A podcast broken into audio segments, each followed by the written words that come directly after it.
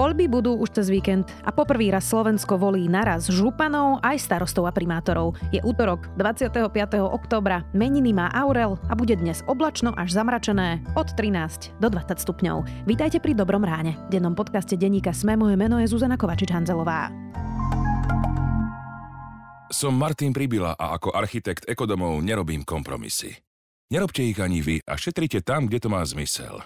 Začnite využívať elektrinu zo slnka. Nespotrebovanú elektrinu si uložíte do virtuálnej batérie od ZSE a využijete ju kedykoľvek chcete. Vodne aj v noci. Získajte virtuálnu batériu aj k vašej fotovoltike a šetrite ešte viac. zse.sk Vedel si, že s plánom obnovy môžu byť aj také fintice ešte vyfintenejšie? Áno. Jasné. A Spišská Nová Ves môže byť ešte novšia. A Oravské veselé ďaleko veselšie. Rozumiem. A keď si taký múdry, tak čo také Sladkovičovo? Tak to bude ešte sladšie. Vydali sme sa na cestu reforiem, teraz prišiel čas na investície. Dostaňte Slovensko do formy aj vy a zapojte sa do víziev na plánobnovy.sk.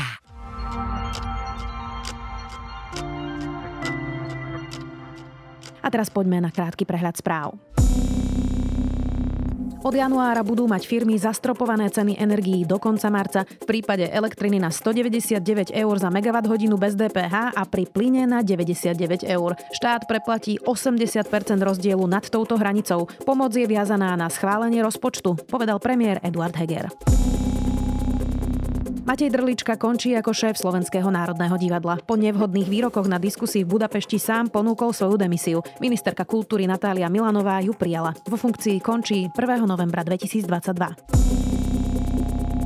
Rudolf Kusí minul na intenzívnu kampaň podľa Transparency International už 255 tisíc eur. To z nej v týchto voľbách robí vôbec najdrahšiu kampaň spomedzi nielen bratislavských, ale všetkých kandidátov na Slovensku. Dva týždne pred voľbami by Kuseho podľa prieskumu agentúry Focus volilo 38% ľudí, Matúša Vala 54%.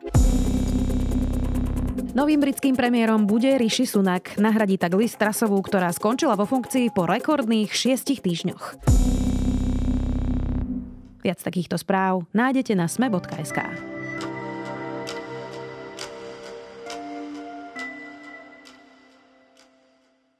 Koľko poslancov krúžkujem? A ako rozlíšim voľby na župana, starostu alebo primátora? Ľudia majú množstvo praktických otázok k prvým spojeným voľbám. Slovensko zatiaľ župana a starostov a primátorov nevolilo naraz. Aké politické bizáry priniesla tohtoročná komunálna kampaň? A koľko politických piesní tento rok opäť vzniklo? Viac už s redaktorom denníka SME, Michalom Katuškom.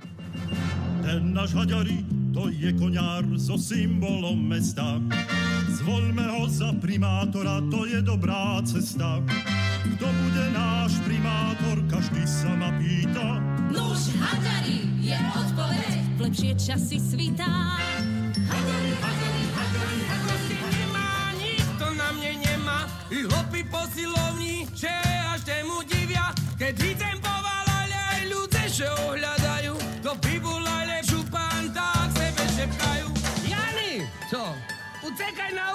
Úrad, čo? Však si župan, hej, si pána. Michal, tak aký najväčší volebný bizár si našiel? Bizarností počas komunálnych alebo krajských volieb je každé 4 roky strašne veľa a väčšinou je to preto, že kandidujú ľudia, ktorí e, predtým nikdy politiku nerobili a všemožne sa snažia upútať, ale teda keď si zoberiem také vážnejšie prešlapy, aj vtipné prešlapy, tak e, napríklad v rámci Bratislavy je veľmi zaujímavé kandidatúra bývalého tenistu Martina Kližana, ktorý by sa chcel stať e, starostom mestskej časti Petržalka.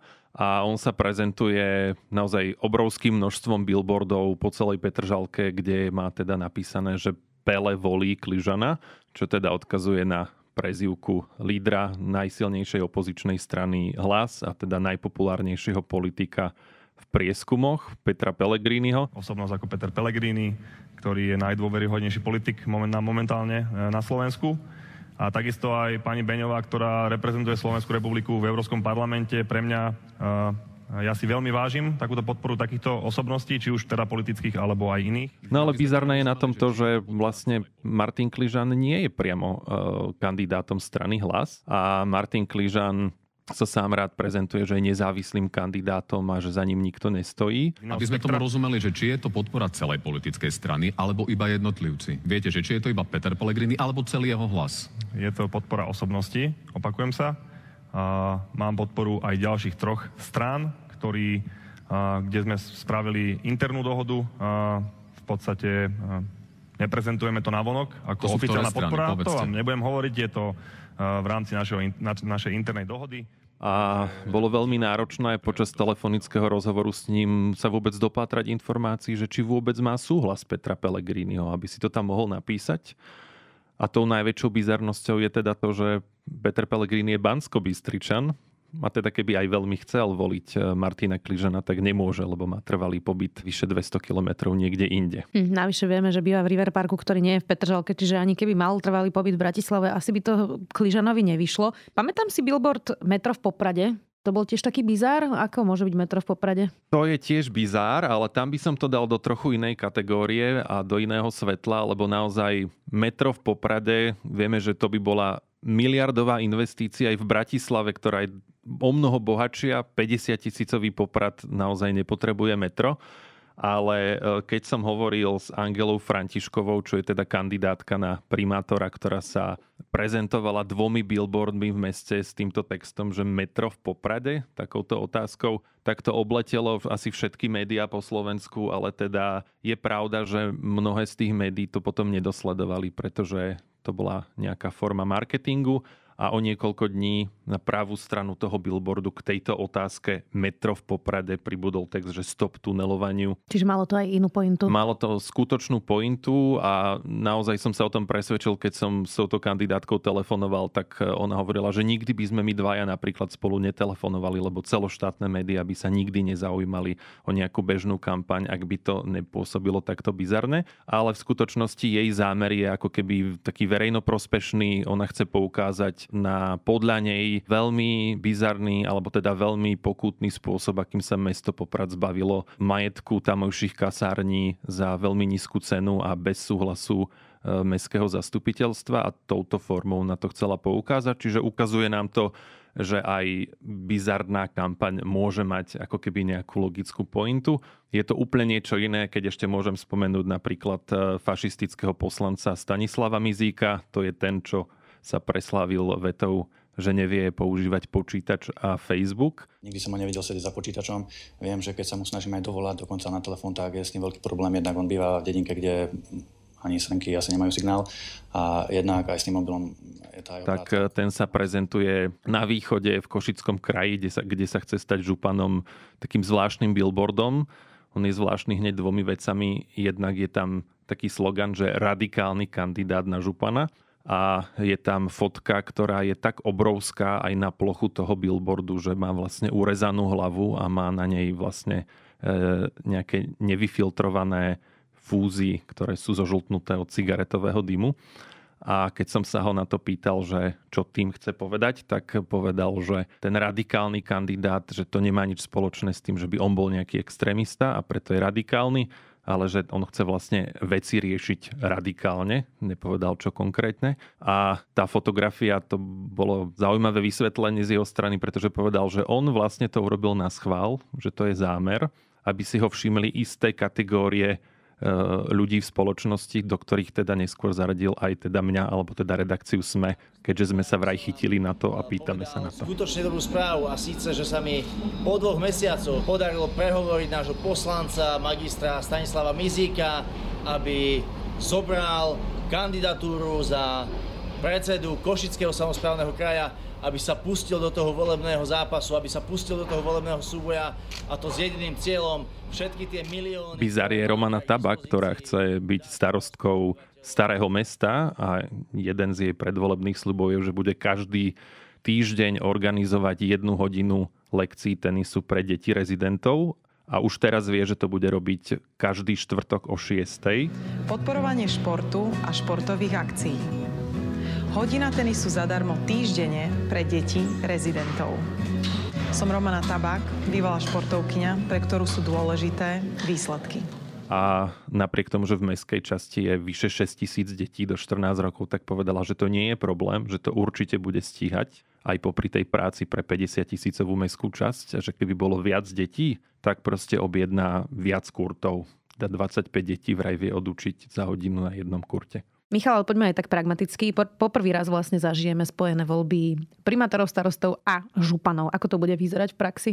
V praxi to bude vyzerať tak, že napriek tomu, že ide o dvoje volieb, ktoré sme zažívali zväčša zvlášť, teraz sa budú konať vlastne v jeden deň, ale my by sme si to mali všimnúť len podľa toho, že dostaneme viac hlasovacích lístkov a podobne. Bude to teda tak, že človek príde do svojho okrsku, väčšinou je to práve tam, kde je zvyknutý chodiť voliť, dostane hlasovacie lístky k župným voľbám ako prvé, to znamená, dostane lístok, na ktorom sú kandidáti na župana a kandidáti na poslancov eh, toho župného alebo teda krajského zastupiteľstva a zároveň dostane ďalšiu sadu lístkov, kde budú teda kandidáti na primátora alebo starostu v danej obci alebo meste a zároveň e, kandidáti na poslancov.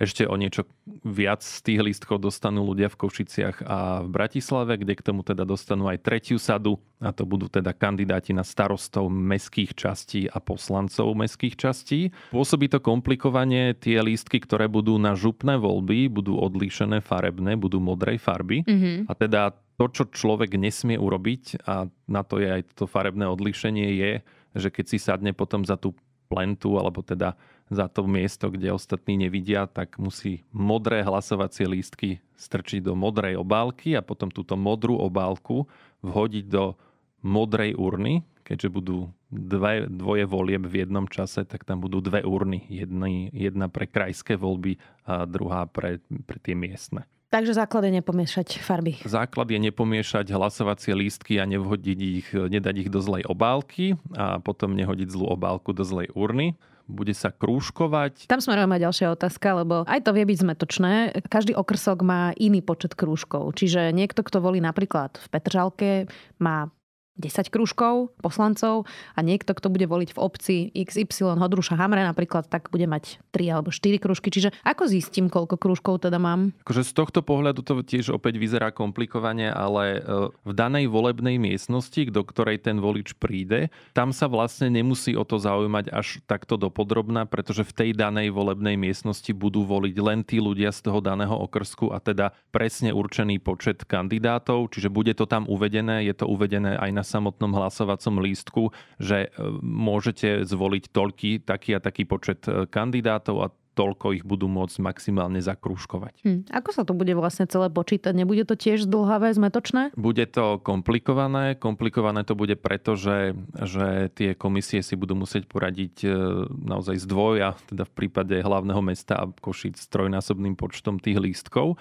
E, vyriešené je to tak, že aj kvôli tomuto dôvodu sa vlastne skracuje časť, čas volieb, e, ktoré sa budú, e, tie volebné miestnosti sa budú otvárať o 7 hodine, ale zatvárať sa budú už o 8 večer, nie o 22. ako sme na to boli zvyknutí a tento čas vlastne chcú využiť práve na počítanie. Najskôr sa budú spočítavať hlasy ku krajským voľbám, až potom vlastne tie okrskové komisie pristúpia k sčítavaniu kandidátov alebo teda výsledkov volieb na zastupiteľstva obcí, miest a primátorov a starostov. Tie sa budú počítať ako druhé. Výhodou týchto volieb, a teda malo by to byť výhodou, je, že štatistický úrad bude poprvýkrát tie voľby spracovávať elektronicky. To znamená, že teraz už nebudú musieť predsedovia tých e, komisí zobrať potom tie lístky aj, aj s tou zápisnicou a cestovať niekam do nejakého okresného mesta, kde to teda prevezme, prevezme ďalšia e, komisia ale e, vlastne sa to bude všetko posielať elektronicky. Inak, aby to nestačilo, tak sa mení letný čas na zimný zo soboty na nedelu. Toto nejako ovplyvní tie voľby, lebo naozaj už to aj bez toho znie komplikovane. Ovplyvní to voľby na strane e, ľudí, ktorí ich budú počítať, čiže ľudí to nejako nezasiahne. Čo sa týka sčítavania, tak tým, že sa budú tie zápisnice odosielať elektronicky, tak tam bude teda platiť také pravidlo, že, že ak akurát e, budú mať spočítané výsledky práve v tom okne, tej jednej hodiny, ktorá sa potom vlastne vynuluje, lebo vlastne ako keby nebola kvôli tomu posunu, tak v tomto čase budú mať e, zadávanie týchto údajov do systému, bude mať prestávku a budú musieť vlastne všetky tie komisie čakať hodinu, aby to tam mohli zadať. Znamená to, že oni budú môcť naďalej sčítavať tie hlasy a počítať ich, ale už keď budú mať hotovú zápisnicu, tak e, týmto sa ako keby zdrží zadávanie tých údajov a v praxi to bude mať jedine taký taký presah, alebo my to budeme vidieť len podľa toho, že tú jednu hodinu, keď si klikneme na stránku štatistického úradu, tak tam tú hodinu nebudú pribúdať ako keby aktualizované výsledky, lebo sa bude čakať. Mm-hmm. To je teda o druhej či o tretej? To je o tretej vlastne. Mm-hmm. No a aby toto všetko nestačilo, je to teda aj počas dušičiek. To uh, vlastne vybral Boris Kolár, predseda parlamentu, tento termín. V Bratislave e, nemá každý trvalé bydlisko. Žije tu, pracuje tu, majú tu na bývania, napríklad z Humeného ľudia alebo z východu a ktorí majú volebné právo v Humennom. To znamená, že v prípade, že im spojíme aj návštevy hrobov e, v rámci e, tých dušičiek, ale aj zároveň v tom víkende budú aj voľby, tak sa im oplatí dvakrát necestovať, ale raz to spravia, že navštívia aj hroby, rodiny a zároveň aj odvolia. Takže toto bola myšlienka, prečo sme to teda... Ako teda ovplyvnia tie dušičky voličov? Máme vôbec nejaké dáta na to, či naozaj neskončia tieto voľby tak, že väčšina ľudí sa na tie voľby vykašľa a bude nízka účasť? Je to naozaj e, jedna veľká bizarnosť, pretože e, k tomu, že sa budú konať spojené voľby komunálne a krajské, to je niečo, o čom sa rozhodlo v podstate už pred 4-5 rokmi a z tohto dôvodu sa vlastne aj predlžovala vlastne volebné obdobie e, županov, aby vlastne v úrade boli o rok dlhšie a tým pádom sa tie termíny stretli. To znamená, že mali sme 4-5 rokov na to, aby sme zistili, že ktorý dátum volie je ten naozaj najlepší, lebo celý argument, prečo ich spájať, bolo, že aby sa konečne aj týchto volieb zúčastnilo viac voličov. Vieme, že kým obecných mestských volieb sa zúčastňuje približne okolo 48-50% voličov, čo je v princípe e, slušné číslo, tak v prípade krajov sa to vždy pohybovalo okolo 20, 30, niekedy ešte aj nižšieho počtu percent. Tá pointa je, že aby tie, tie voľby do miestnej samozprávy potiahli tie krajské voľby v účasti ale celé sa to vlastne môže znegovať práve tam, kam smeruje tvoja otázka, že že my sme sa rozhodli to zorganizovať na 29. oktobra, čiže to je čas, kedy mnoho ľudí plánovalo vyraziť na cintoríny mimo miesta svojho trvalého bydliska. Teraz to budú musieť urobiť vlastne tak, že odvolia a odcestujú povedzme v nedelu alebo v pondelok, ak si zoberú voľno. A toto veľmi zásadne môže ovplyvniť. Dáta k tomu nemáme. Keď som sa na to pýtal na ministerstve vnútra, tak mi povedali, že vychádzajú z nejakej bežnej skúsenosti, čo v preklade znamená, že, že si to tak myslia, že ako to dopadne, že to bude lepšie. A najväčšia sranda, keď to tak môžem pomenovať, je, že najskôr Boris Kolár, predseda parlamentu, nechcel ten termín na dušičky. On verejne vyhlásil, že vtedy e, vlastne bude problém s voľbami, lebo ľudia neprídu na tie voľby, lebo budú odcestovaní a potom otočil tento argument do 180 stupňov, keď povedal vlastne, že veď vlastne oni, oni prídu do toho miesta trvalého bydliska, takže vlastne tým zvýši volebnú účasť. Ale na samotnej podstate toho dátumu sa nič nezmenilo a ani dáta nemáme k tomu, že ako to bude. Z toho, ako som sa o zodpovedanie tej otázky pokúsil ja ešte myslím niekedy v, má, v máji alebo v júni, tak mi vyplynulo, že čo sa týka východu, tak tam by to malo napríklad pomôcť vo volebnej účasti. A čo sa týka Bratislavy, e, tak tu by to malo byť ako keby problém v tom, že veľa, veľa z tých ľudí môže odísť e, práve do toho miesta, kde majú napísaný ten trvalý pobyt. To sú tie stiahovania národov, ktoré sú každé dušičky. Inak teda odborníci hovoria, že nižšia účasť nahráva extrému, že to tak vždy je. A druhá vec je, že keď sú iba jednokolové voľby, tak práve dvojkolovosť volieb, ktoré boli kedysi županské, zabezpečuje to, aby tie extrémy nevyhrali a vlastne to škrtá nejaký ten bizar. Uvidíme, ako to, ako to dopadne. Michal, tieto voľby by mohli byť e, aj takým referendum o niekoľkých veciach. Napríklad jedna je republika oproti LSNS, teda dve skupiny extrémistov, fašistov, ktorí sa rozdelili. Republika je v regiónoch naozaj veľmi aktívna posledné mesiace. A potom ešte referendum medzi hlasom a smerom, ktorí sa tiež rozdelili na dve skupiny. E, tak toto je niečo, čo budeš sledovať? Čiastočne nám tie voľby môžu povedať aj v týchto otázkach. Tam je ale kvázi komplikované to, že aj tieto strany navzájom tvoria rôznorodé koalície a teda vyhodnotiť, že ktorá z tých stran úspela skutočne bude veľmi problematické. Vieme, že tie strany spolupracujú, niekedy sú tí, alebo zväčša sú tí kandidáti e, buď ešte z nejakej inej strany, alebo sú to nezávislí, takí kooptovaní, prijatí e, kandidáti, ktorí predtým nepôsobili v politike, neboli boli členmi týchto strán.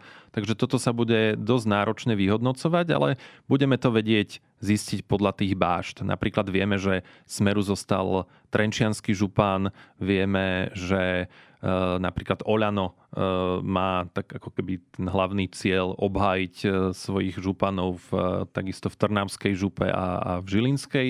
A toto budú ako keby také signály, také symbolické signály, že či sa im darí udržať tú podporu alebo nie. Keď už si spomenul Michal tých nezávislých kandidátov, tak to je trend, ktorý vidíme už roky, že z tej stranickej politiky sa to odpája do toho, že sú všetci nezávislí, hoci x volebných období niekto mohol kandidovať aj za Smer, aj za SDKU, aj za iné strany KDH, to je jedno. A zrazu sú teda nezávislí kandidáti, pretože tí kandidáti majú pocit, že im môže škodiť práve stranická príslušnosť. Nie je toto to, čo je pre voličov zmetočné, že kedy si mohli keď nepoznali napríklad poslancov voliť aj podľa stranickej príslušnosti a teraz vlastne prídu do volebnej miestnosti a majú dať napríklad 10 krúžkov v Petržalke a vlastne nepoznajú tých ľudí, nevedia, kto sú, aký majú názor na vojnu na Ukrajine, e, aký majú názor na e, zásadné, možno aj kultúrno-etické témy alebo na rozvoj mesta, to už je jedno, že prosto to má teraz volič ťažšie, keďže máme práve tento trend nezávislých kandidátov. Myslím si, že to platí len čiastočne, čo sa týka menších sídel, nejakých menších tých obcí, kde sa ľudia poznajú, tak tam vlastne tá nálepka za tým menom, že ku ktorej strane patrí, to môže byť ako keby bonusom pre niekoho, kto ho hľadá v rámci práve takýchto preferencií, ale v zásade tam o to nejde, lebo tí ľudia sa poznajú. Áno, hrá to istú úlohu v veľkých mestách, kde naozaj aj ja som si musel aj teraz pozerať, že kto sú vlastne títo ľudia, sú bez stranickej príslušnosti, ale e, v miestnych voľbách málo kedy ako keby hrá toto nejakú zásadnú úlohu.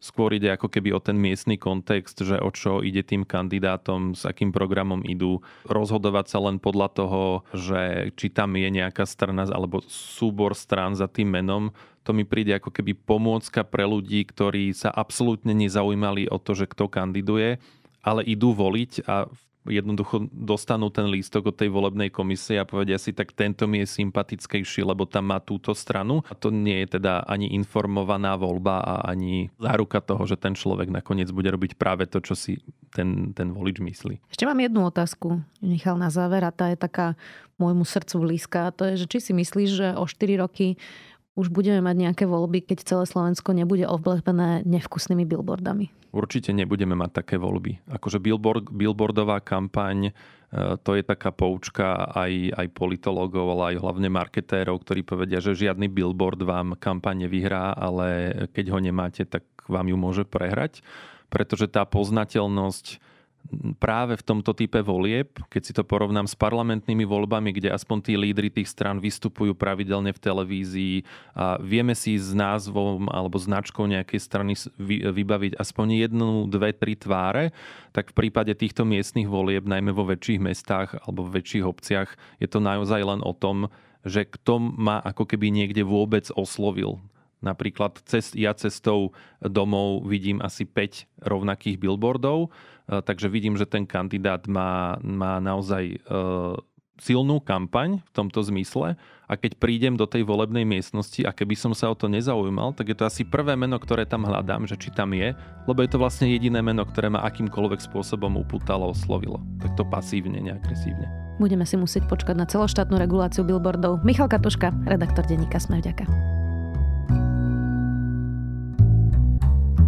Pridajte sa k lekárom, ktorí si v Slnečniciach už otvorili svoju ambulanciu. Čakajú vás tu atraktívne priestory na predaj aj prenájom, pripravené na zariadenie vašej ambulantnej praxe, viac ako 5000 obyvateľov štvrte a susediace spádové oblasti Petržalky, Jaroviec či Rusoviec. Pre viac informácií navštívte slnečnice SK lomka ambulancie a nechajte vašu prax v Slnečniciach prekvitať. Slnečnice. Všetko, čo čakáte od svojej štvrte.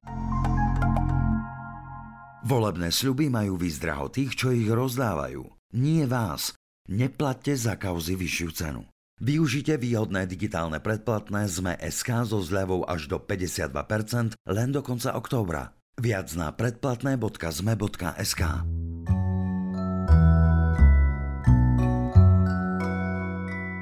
Moja obľúbená novinárka Kara Swisher odišla z New York Times a má nový podcast On with Kara Swisher.